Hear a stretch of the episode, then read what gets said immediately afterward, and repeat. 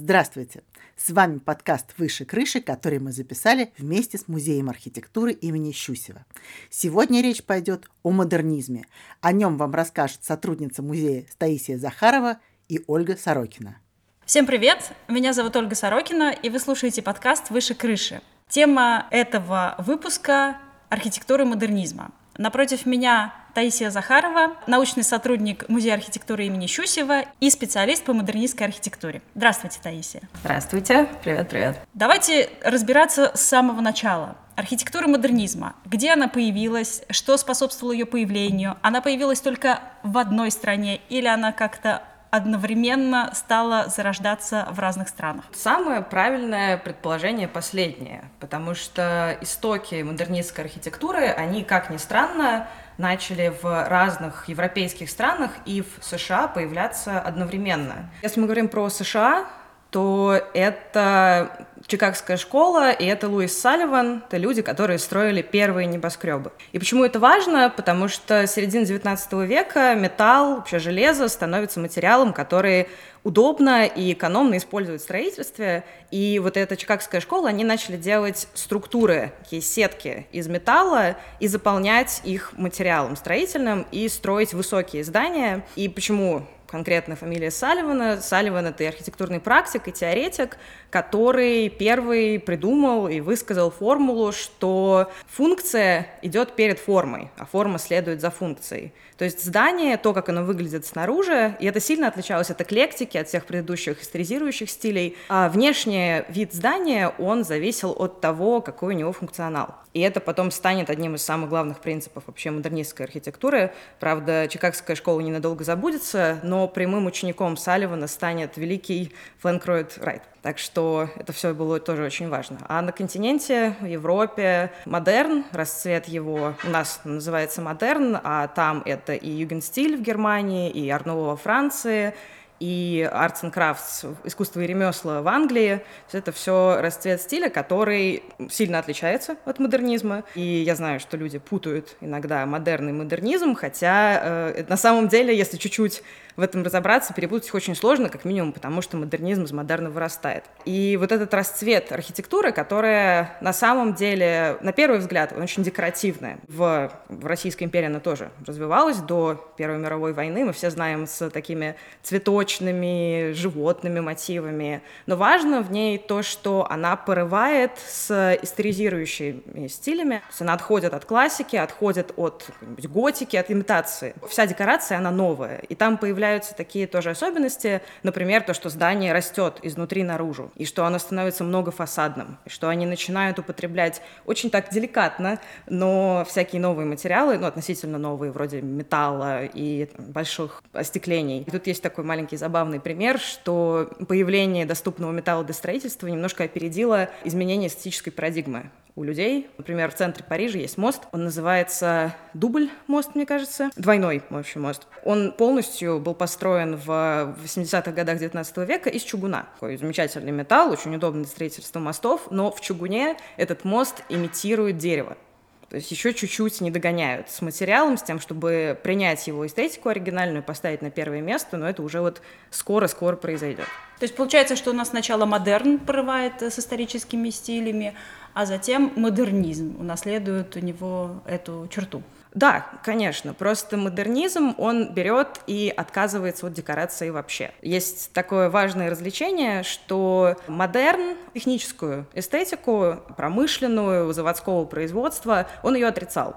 Он считал, что это ну, плохо, по сути. А то, что сделано руками, как раз вот это ручное производство, то, что Рёскин и Моррис в Великобритании в конце 19 века разрабатывают, главное это то, что сделано руками, и то, что в индивидуальном, уникальном экземпляре существует. Модернизм, он наоборот про техницистическая эстетика, он про вот эти заводская, про конструкция, по сути, ее не прячем, ее выносим наружу, и она становится новой эстетической парадигмой, тоже хорошей. У меня такой вопрос. А что дало толчок самый мощный к развитию э, модернизма? Технологические достижения или какие-то социальные аспекты? Вообще-вообще никак нельзя сказать одно или другое, но, наверное, можно, раз мы уже сказали про железо и про железобетон, который следующий большой бум дал к изменению строительной технологии и вообще процесса, это начало 20 века. Ну, по сути, железобетон, наверное, все знают, это бетон, укрепленный железными балками, и он позволил освободить плоскость стены от того, чтобы она несла нагрузку, собственно, вес, и поэтому все огромные окна, ленточное остекление, дома, парящие на ножках, это вот подарок железобетона. Но те же самые дома на ножках, они жилые, если мы говорим, то они происходят из потребности в жилом строительстве. Есть просто удивительные цифры, которые просто так, наверное, нигде не увидишь, но если заинтересоваться, насколько выросла просто в процентах населения в больших городах за 19 век. То есть к началу 20-го как раз к развитию модернизма, и мы видим цифры там, в 3, в 4 раза, в 5 раз в США. Я, конечно, боюсь ошибиться, но что-то вроде с 5 миллионов до 124. Ну, то есть потребность, и города растут, поэтому потребность это социальная в строительстве нового жилья, которое должно было быть не только доступным, но еще и удобным и приятным для жилья, просто для человека, потому что в той же Европе люди приезжают в город, селятся в доходный дом. Доходные дома достраиваются друг на друга, создают системы темных, неприятных таких внутренних двориков, а, очень маленькая площадь, и модернизм то разрешение вот этой социальной проблемы, именно жилья, которое он предлагает, это, конечно, благо со своими проблемами, но этот социальный фактор тоже был очень важен. А архитектура модернизма, если мы берем частную архитектуру и общественную архитектуру, а чего в модернизме больше? Хм, частной или общественной архитектуры. Может быть, как-то по странам можно это поделить? Да, на самом деле, наверное, сюда надо внести частной, общественной третьей, третьей типологии — это промышленная архитектура. Потому что часто мы смотрим на постройки вот этого раннего модернизма и понимаем, что, например, Вальтер Гропиус, который был а, таким иконой модернизма, первая его очень важная постройка — это фабрика, обувная фабрика в Германии. Получается, что именно в промышленных сооружениях часто впервые появляются те принципы модернистской архитектуры. То же самое навесное остекление. Конструкции, которые стену держат, они как бы внутрь засунуты, грубо говоря, и стена, а, можно ней что угодно.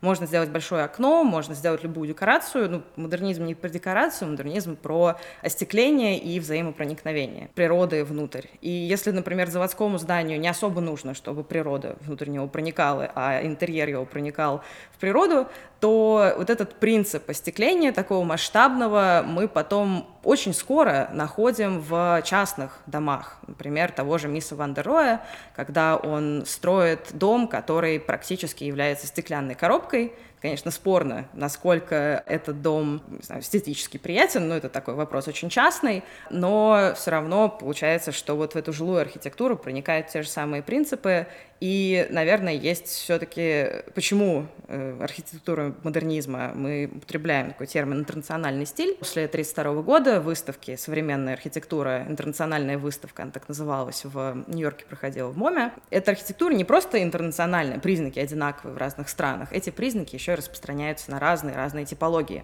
и поэтому она очень демократична, что, конечно, было прямо, кстати, всем идеологам левых движений, которых было очень много среди архитекторов-модернистов. Давайте, кстати, обозначим с вами какие-то сроки.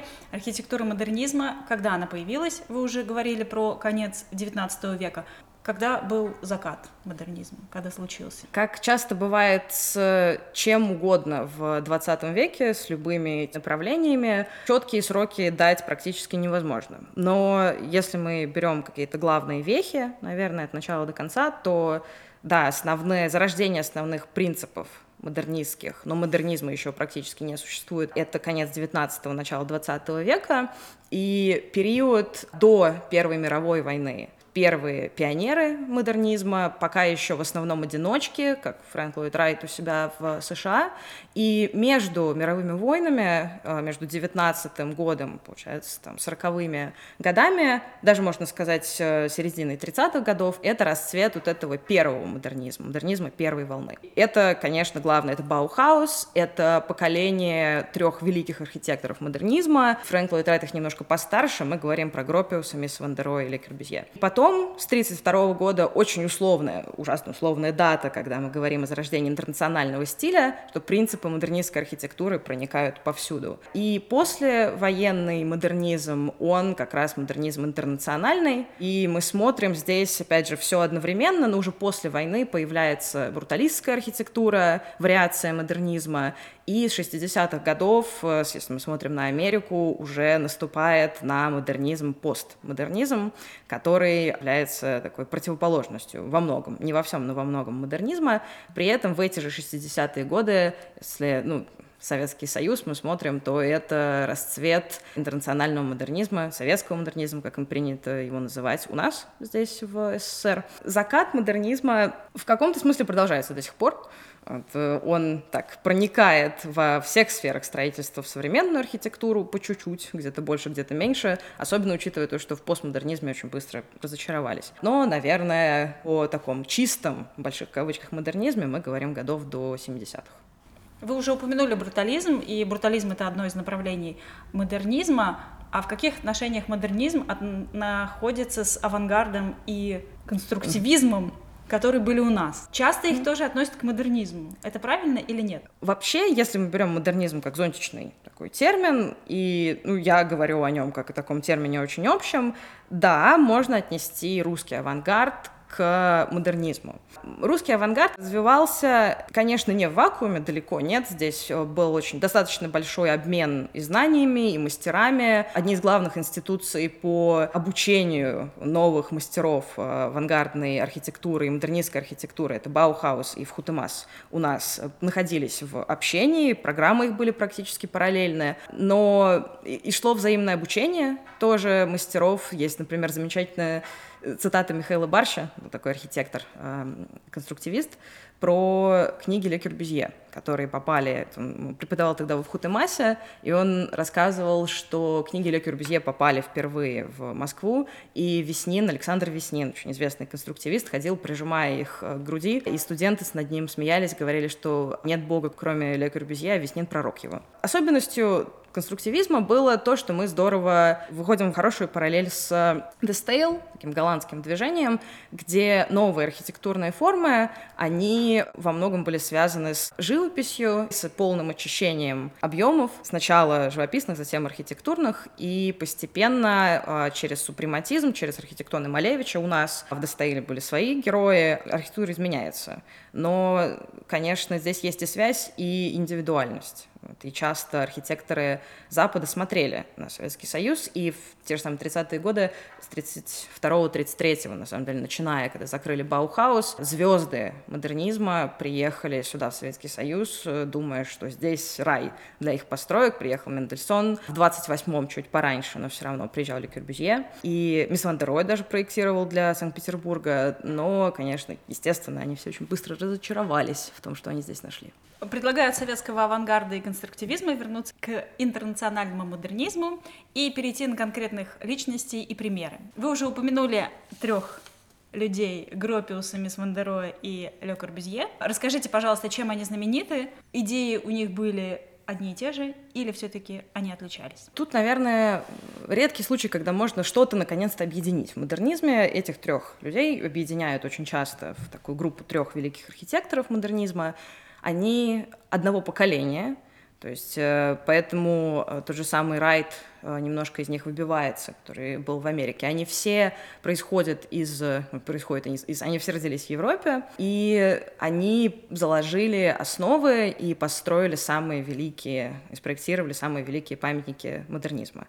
Наверное, с Вальтера Гропиуса мы начнем, с него принято начинать. Он родился в Берлине, немец. Основные какие-то свои знания, а, наверное, и уклон в модернистскую архитектуру он получил, когда работал вместе с Петером Бернсом в его архитектурной мастерской. Бернс был очень плодовитым архитектором, и его относят и к модерну, и к экспрессионизму, но главное, что он очень много занимался с новыми материалами строительства и как раз от украшательства немножко уходил. Гропиус там растет как мастер. И про первую его самостоятельную постройку мы так уже неизбежно немножко поговорили. Это как раз завод обувной, обувная фабрика под названием «Фагус». И там есть, э, кроме того, что мы уже обсудили, что большое остекление, очень лаконичная форма, там есть конкретная деталь, которая может показаться неважной, но для истории архитектуры то, что он употребляет именно так остекление, становится таким очень значительным, он остекляет полностью угол здания. Мы привыкли, что угол у постройки — это место несущее.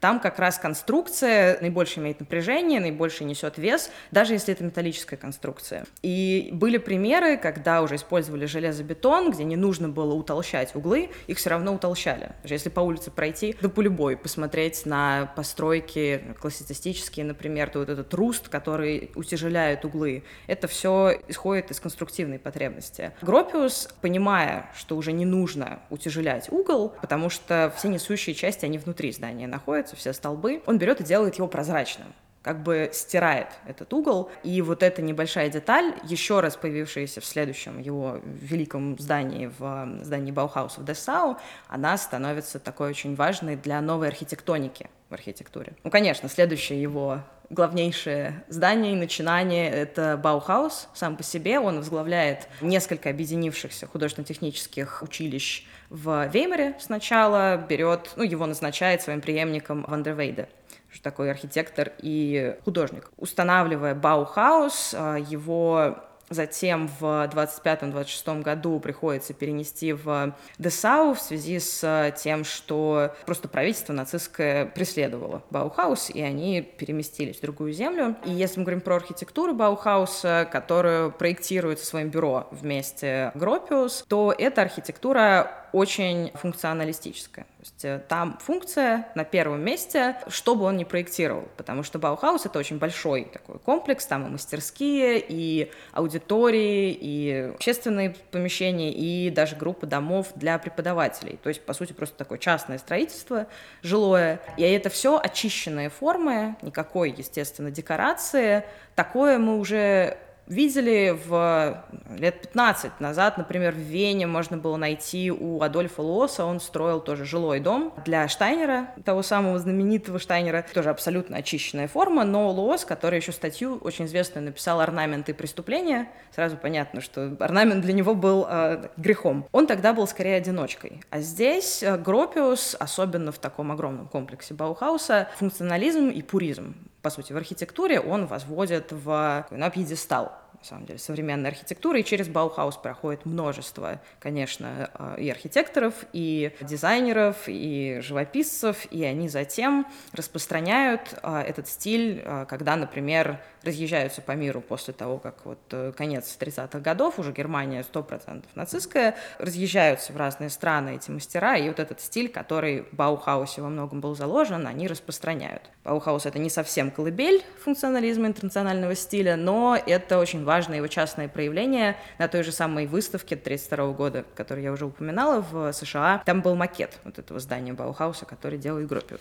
Перед тем, как mm-hmm. мы перейдем к следующему да. герою, я бы хотела спросить, а какая страна может похвастаться самым большим количеством построек в стиле модернизма? Вообще такой вопрос иногда звучит, и на него интересно думать, но это такой кубик-рубик, насколько много ты можешь посчитать этих построек у себя в голове в какой-то определенной стране. Очень сложно на него как-то конкретно ответить. Есть, правда, это немножко уходя от ответа, но почти. Как самостоятельно понять, куда лучше поехать, чтобы смотреть на модернизм, если мы говорим, например, про модернизм послевоенный? То нужно, к сожалению, смотреть на те страны и те столицы в основном, которые были подвергнуты наибольшему разрушению после, во время Второй мировой войны. Это, например, Милан, это, конечно, Берлин, это Белград и еще множество городов, которые нужно было восстанавливать просто из руины и часто в этих больших европейских городах архитекторам послевоенного модернизма и все вот эти имена, которые мы называли, они прекрасно дожили и продолжили свою практику после Второй мировой войны. И на их постройки, и на постройки их последователей можно смотреть как раз в этих городах, где срочно нужно было устанавливать жилой фонд, и срочно делать вот эту архитектуру, по сути, нового мира, отказываясь от всей неоклассики, которая в той же фашистской Италии, фашистской Германии расцвела. Так что, наверное, столицы все-таки ответ такой простой. Возвращаемся к, нашим, к нашей тройке великих архитекторов модернизма. Второй у нас был Людвиг Мисс, Ван дер Роя. С ним хорошо продолжать после Гроппиуса, потому что они, по сути, из одного гнезда. Они оба работали в конторе Бернса, они оба знакомы были с его методами строительства. И Мисс, он интересен тем, что он вообще очень плодовитый, тоже архитектор. Если Гропиус много преподавал, то Мис был а, чуть большим практиком. Хотя тут надо сразу тоже отметить, что Мис ван дер Роэ а, возглавлял Баухаус тоже, но всего три года, с 30 по 33, как раз до его закрытия. И Мис ван дер Роэ разрабатывал такую систему фасадов и стен, которая затем э, стала тоже очень важной для архитектуры модернизма. Это, например, э, хорошо прослеживается в его одном, одной из самых его известных сооружений. Это и не жилое помещение и не общественное, не совсем. Это выставочный павильон для барселонской выставки 29 года. По сути, это место, где выставка проходила, но он сам стал экспонатом, э, этот павильон Германии. Там, если мы так визуализируем эту постройку, крышу держат пилоны, и очевидно, что они имеют несущую функцию, он никак не прячет их, не приукрашивает их, не пытается их скрыть. Все стены и простенки, они располагаются внутри этого свободного плана помещения так, как мисс захочет. То есть они могут быть, во-первых, сделаны из стекла, не могут нести несущую функцию. Во-вторых, он не стесняется, скажем так, применять материалы более разноцветные, более дорогие. Там, например, есть стена из оникса, из э, траверсина, если я не ошибаюсь. И все эти стены выстраиваются согласно, ну, конкретно в павильоне Барселонской выставки, согласно желанию мисса Вандероя, а затем, когда он эту систему свободного плана, открытой планировки и передвижных перегородок внутри нее применяет уже в жилом строительстве очень скоро, то там это уже по желанию человека, который живет в пространстве. То есть тоже он берет а, то, как архитектура меняется из-за того, что у здания теперь есть каркас железобетонный чаще всего, то вот эти все возможности свободы в архитектуре, он их использует, конкретно здесь в свободы, в свободы плана. Ну, тут тоже надо сразу сказать, что это его ранний барселонский павильон, точно такая же свободная планировка им употреблена в музейном здании Национальной галереи в Берлине. Это конец 60-х годов. Кажется, считается последней его постройкой. Тоже очень известное здание, легко представить. Такой стеклянный куб, огромный тяжеловесный карниз металлический, и внутри абсолютно свободное пространство, и можно его видоизменять как, как хочется. Кроме такой архитектуры жилой и вот выставочной, общественной. Мисс переезжает в 30-е годы в США, и там он строит и частные заказы, он строит вот дом Франц Уорд, про который мы немножко сказали. Это как раз э, такой пример абсолютно очищенной архитектуры, просто стеклянный кубик с лестницей, белый абсолютно, а, который как, как будто должен быть э, противоположен природе, которая его окружает, но из-за огромных окон есть диалог между природой и этим зданием. Но Мисс еще и становится таким наследником Чикагской школы немножко, потому что он строит в Чикаго, и потом в Нью-Йорке, и его интересуют небоскребы, и его интересует полностью остекленная поверхность, вот это навесное остекление. К, немножко на секунду возвращаясь к вопросу о том, где модернизм проявился больше в жилых э, постройках или в общественных, у Мисса Вандероя есть такой пример, он строит два небоскреба, нет, два он строит в Чикаго, э, Lakeshore Drive, это примерно одни и те же годы, 50-е, и это два жилых здания. И затем он строит свой, очень известную свою постройку, Seagram Building в Нью-Йорке, чуть попозже. Здания эти, если просто визуально посмотреть на них, как на картинке, они друг от друга практически не отличаются. При этом последнее, Seagram Building, это офисное здание, а Lakeshore Drive — это два жилых здания. То есть для него уже как будто мы видим, что вот мы так много говорили про то, что форма определяется функцией, но при этом здесь абсолютно классический пример интернационального модернизма, но здание здания выглядят абсолютно одинаково. Так что полон парадоксов, конечно, вообще модернизм, несомненно. Третий архитектор, конечно, самый известный, самый, самый известный, несомненно, один из самых влиятельных и один из самых плодовитых и неуловимых, потому что он был очень-очень разный. Это Ле Корбюзье. Он родился в Швейцарии, большую часть жизни прожил в Париже, но архитектором он был абсолютно международным, и постройка его можно найти не только во Франции, но и не только в Европе причем очень-очень много. Он тоже, конечно, нельзя не упомянуть мастерскую, в которой он э, вырос и приобрел свои первые навыки. Он работал с Агюстом Перре, который был один из э, пионеров использования железобетона, а, и железобетон стал, конечно, одним из главных а, материалов для Кюрбюзье и основой его эстетики, особенно ранней. Затем бетон перевешивает железобетон уже в 50-е годы у него, когда он строит а, здание пластического модернизма, который уже совсем не похожи на его вот эти ранние парящие объемы.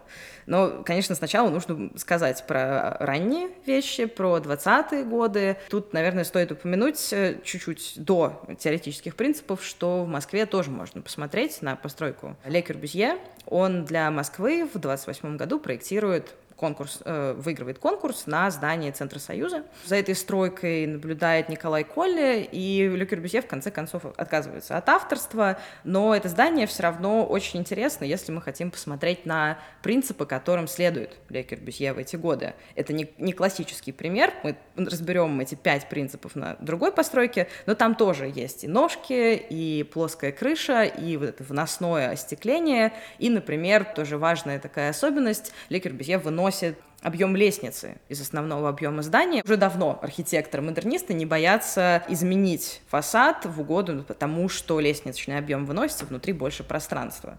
А снаружи вот эта очень пуристская такая уже немножко скучная форма, она разноображивается тем, что вот раз появляется акцент в виде лестничной клетки. Надо назвать это здание, про которое вы говорите. Э, здание Центра Союза, а сейчас нарком Лекпрому оно принадлежало раньше. Мне кажется, сейчас Центр Союза оно в основном называется. Оно находится в центре Москвы, между проспектом Сахарова, академика Сахарова, и улицей Мясницкой. Ну, все его знают как здание Центра Союза. Да, мне кажется, да, сейчас уже все-таки не 30-е годы, поэтому у нас скорее это Центр Союз, такое замечательное здание, которое, к сожалению, как ни странно, легко, даже живя в Москве, пропустить.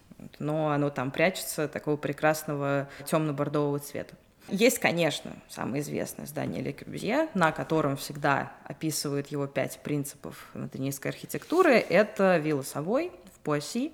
Это здание практически ровесник Центра Союза, 28-30 год оно строится в предместье Парижа. И снизу вверх, если мы в этом здании пойдем, то можно описать пять основных принципов модернистской архитектуры, которые сам Корбюзье формулирует и потом повсеместно рассказывает пропагандирует. Это столбы опоры, эти ножки, на которых стоит здание. Э, из-за возможности железобетона можно объем здания поднять над землей, и внизу можно, конечно, устроить парковку, но лучше всего устроить там сад и обеспечить взаимное проникновение именно там внизу природы э, в, внутрь здания. С одной стороны, строгие геометрические формы. Вообще Ле Корбюзье очень любил ограничивать себя геометрией. Он был, не, ну, особенно в начале своего пути, не из тех архитекторов, которые, э, постройки которых как бы расползались по ландшафту. Он считал, что нужно ограничить себя геометрической формой, и именно в геометрии новая эстетика и новая красота. Вот эта строгая геометрия, мы ее особенно не видим в природе, потому что природа скорее противоположна этой строгости,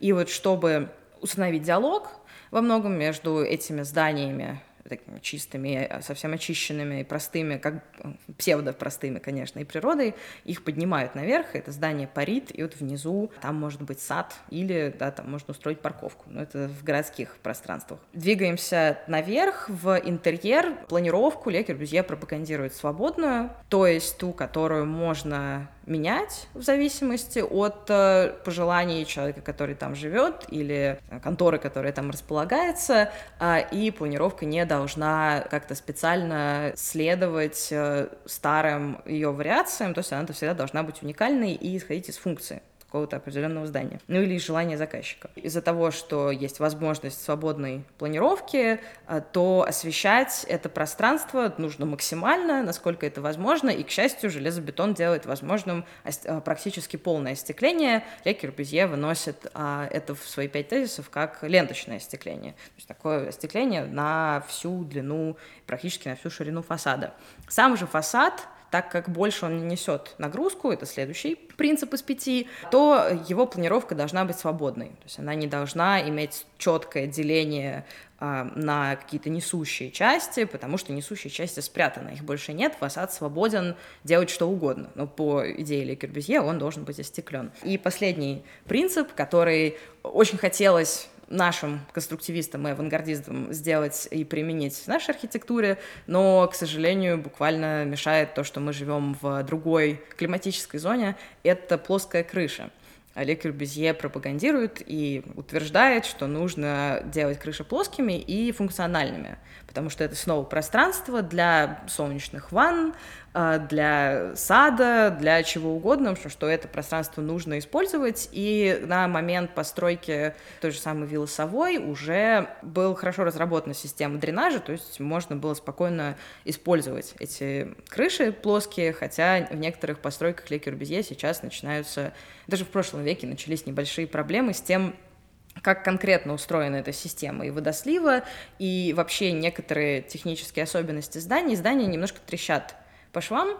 А у Ле Корбюзье есть мнение, что это связано с тем, что он был все-таки чуть более великим теоретиком, чем практиком архитектуры. Он, несомненно, повлиял а, на модернизм, а, но, возможно, теоретически он повлиял на него более существенно, чем практически, потому что на практике он слегка немножко отставал. После вот этих пяти принципов а, тут нужно сказать, еще, конечно, модернизм богат вот этими красивыми штампами, красивыми фразами. Если про Мисса Вандероя, его самая известная фраза — это «less is more», э, «меньше — это больше», это новая, такая очень строгая эстетика. С Аливаном мы говорили, что форма следует за функцией, то одна из самых известных фраз Ле Корбюзье — это, конечно, «дом, машина для жилья». Эту фразу затем подхватили как его сторонники, так и его противники. Естественно, очень много критики вылилось затем на Ле Корбюзье и на всех вообще функционалистов, пуристов за то, что это слишком очищенная архитектура, что человек не может жить в машине, но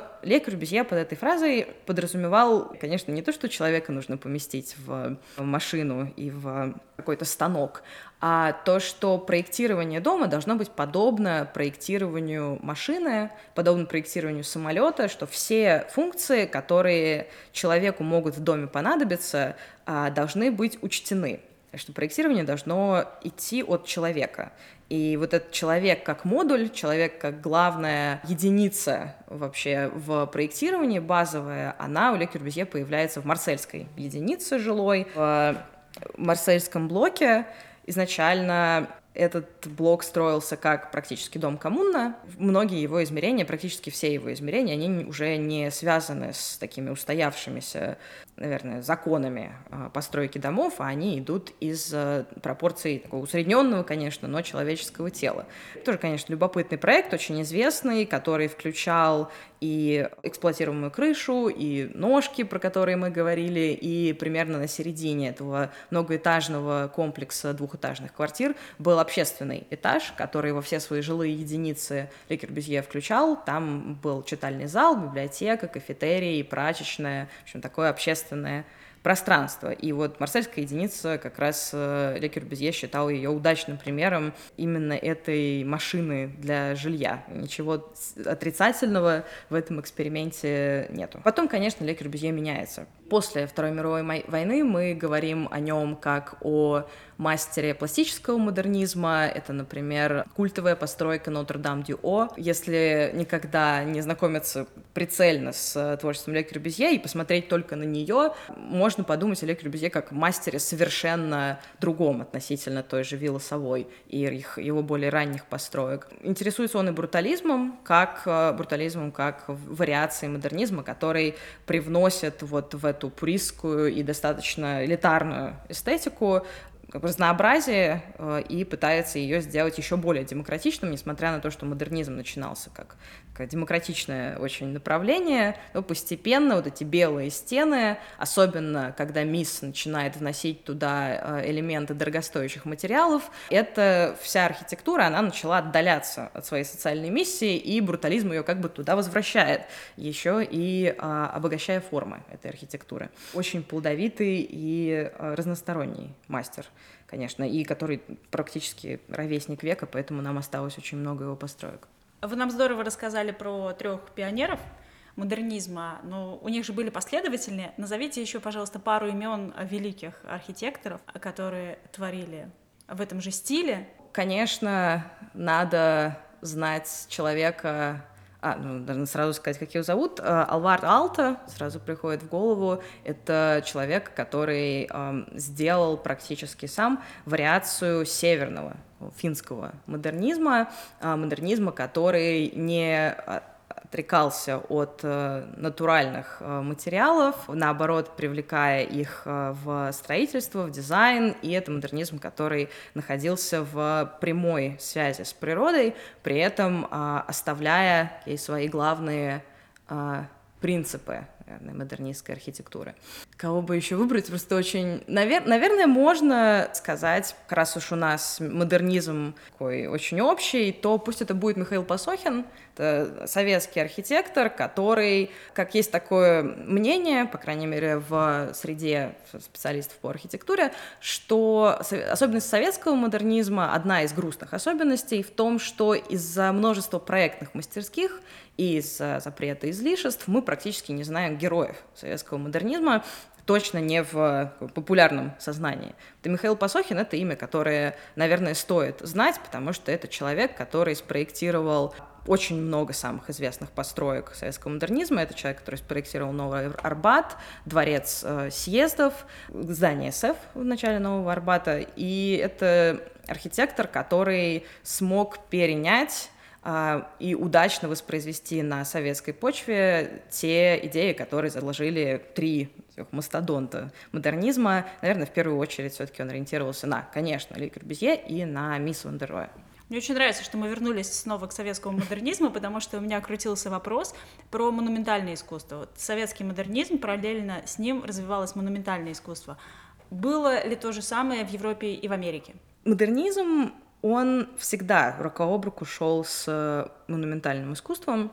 Практически все фамилии, которые мы сегодня назвали, практически все эти архитекторы, они были еще и художниками или были еще и скульпторами.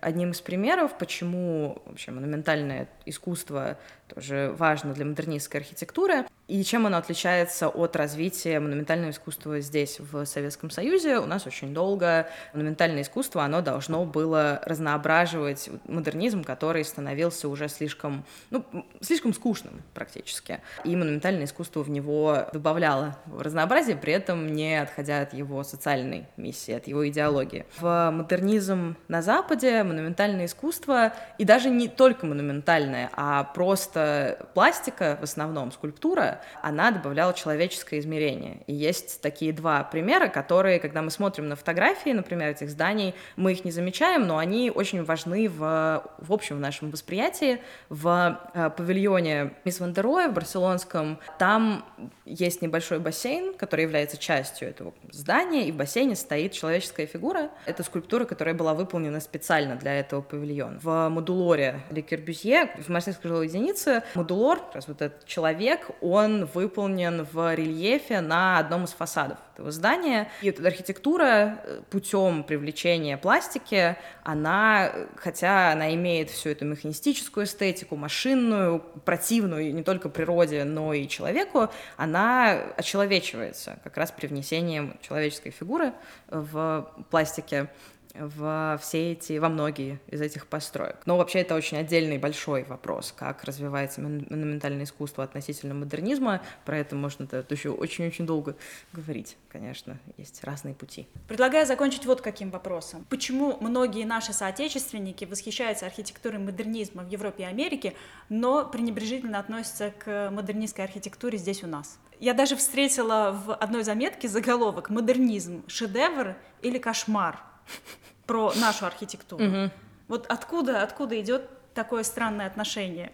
Очень много разных можно найти для этого корней, если пытаться как-то проникнуть в психологию наших э, людей, которые живут тут с нами, наших соотечественников. И, наверное, можно поделить это хронологически. Если мы говорим про конструктивизм и авангардную архитектуру, то сейчас, по крайней мере, я заметила такую тенденцию, что памятники, будем говорить про конструктивизм, памятники конструктивизма, они с очень, ну, достаточно быстро признаются объектами культурного наследия, за ними начинают ухаживать, по мере сил следить и восстанавливать. Модернизм, они уже переходят, проход, прошло практически вот это время, которое к помпа между нами и чем-то, что мы можем считать шедевром. Временной отрезок всегда должен быть какой-то, как будто. Советский же модернизм, он, э, если мы говорим про послевоенный, соответственно, начиная с конца 50-х годов и до ну, конца 90-х практически, то к этой архитектуре только сейчас начинает меняться отношение, и меня и саму интересовало очень, э, с чем связана вот эта дихотомия.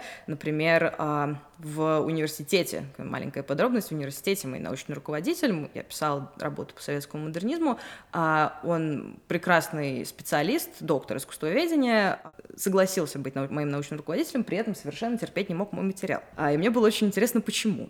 И я пришла к выводу, что выросший в этой архитектуре, он считал ее вторичной относительно архитектуры Запада. И это очень распространенное мнение, и в нем есть большая, достаточно доля правды что можно услышать такой подход искусствоведческий, что любое здание советского модернизма можно в процентном соотношении разложить на любые другие здания модернизма европейского. Что, например, там, мы смотрим на, ну что угодно, на какой-нибудь дворец пионеров в Воробьевых горах, и это на столько-то процентов Ле Корбюзье и на столько-то процентов Мисс Вандерроя. И здесь вопрос, получается, ценности и самостоятельности стоит очень остро, осознание не только сказать, крупной общественностью, но и специалистами. В чем состоит ценность советского модернизма, раз мы все смотрели на Запад? Наверное, в как раз поиске самостоятельности в этих зданиях и в том, как они отвечают функции своей, как они общаются с окружением и насколько, ну, как бы я, естественно, верю, что в них есть ценность, в них есть самостоятельность, не во всех, но во многих. И когда это осознание будет более широким, будет написано больше книжек, прочитано больше лекций,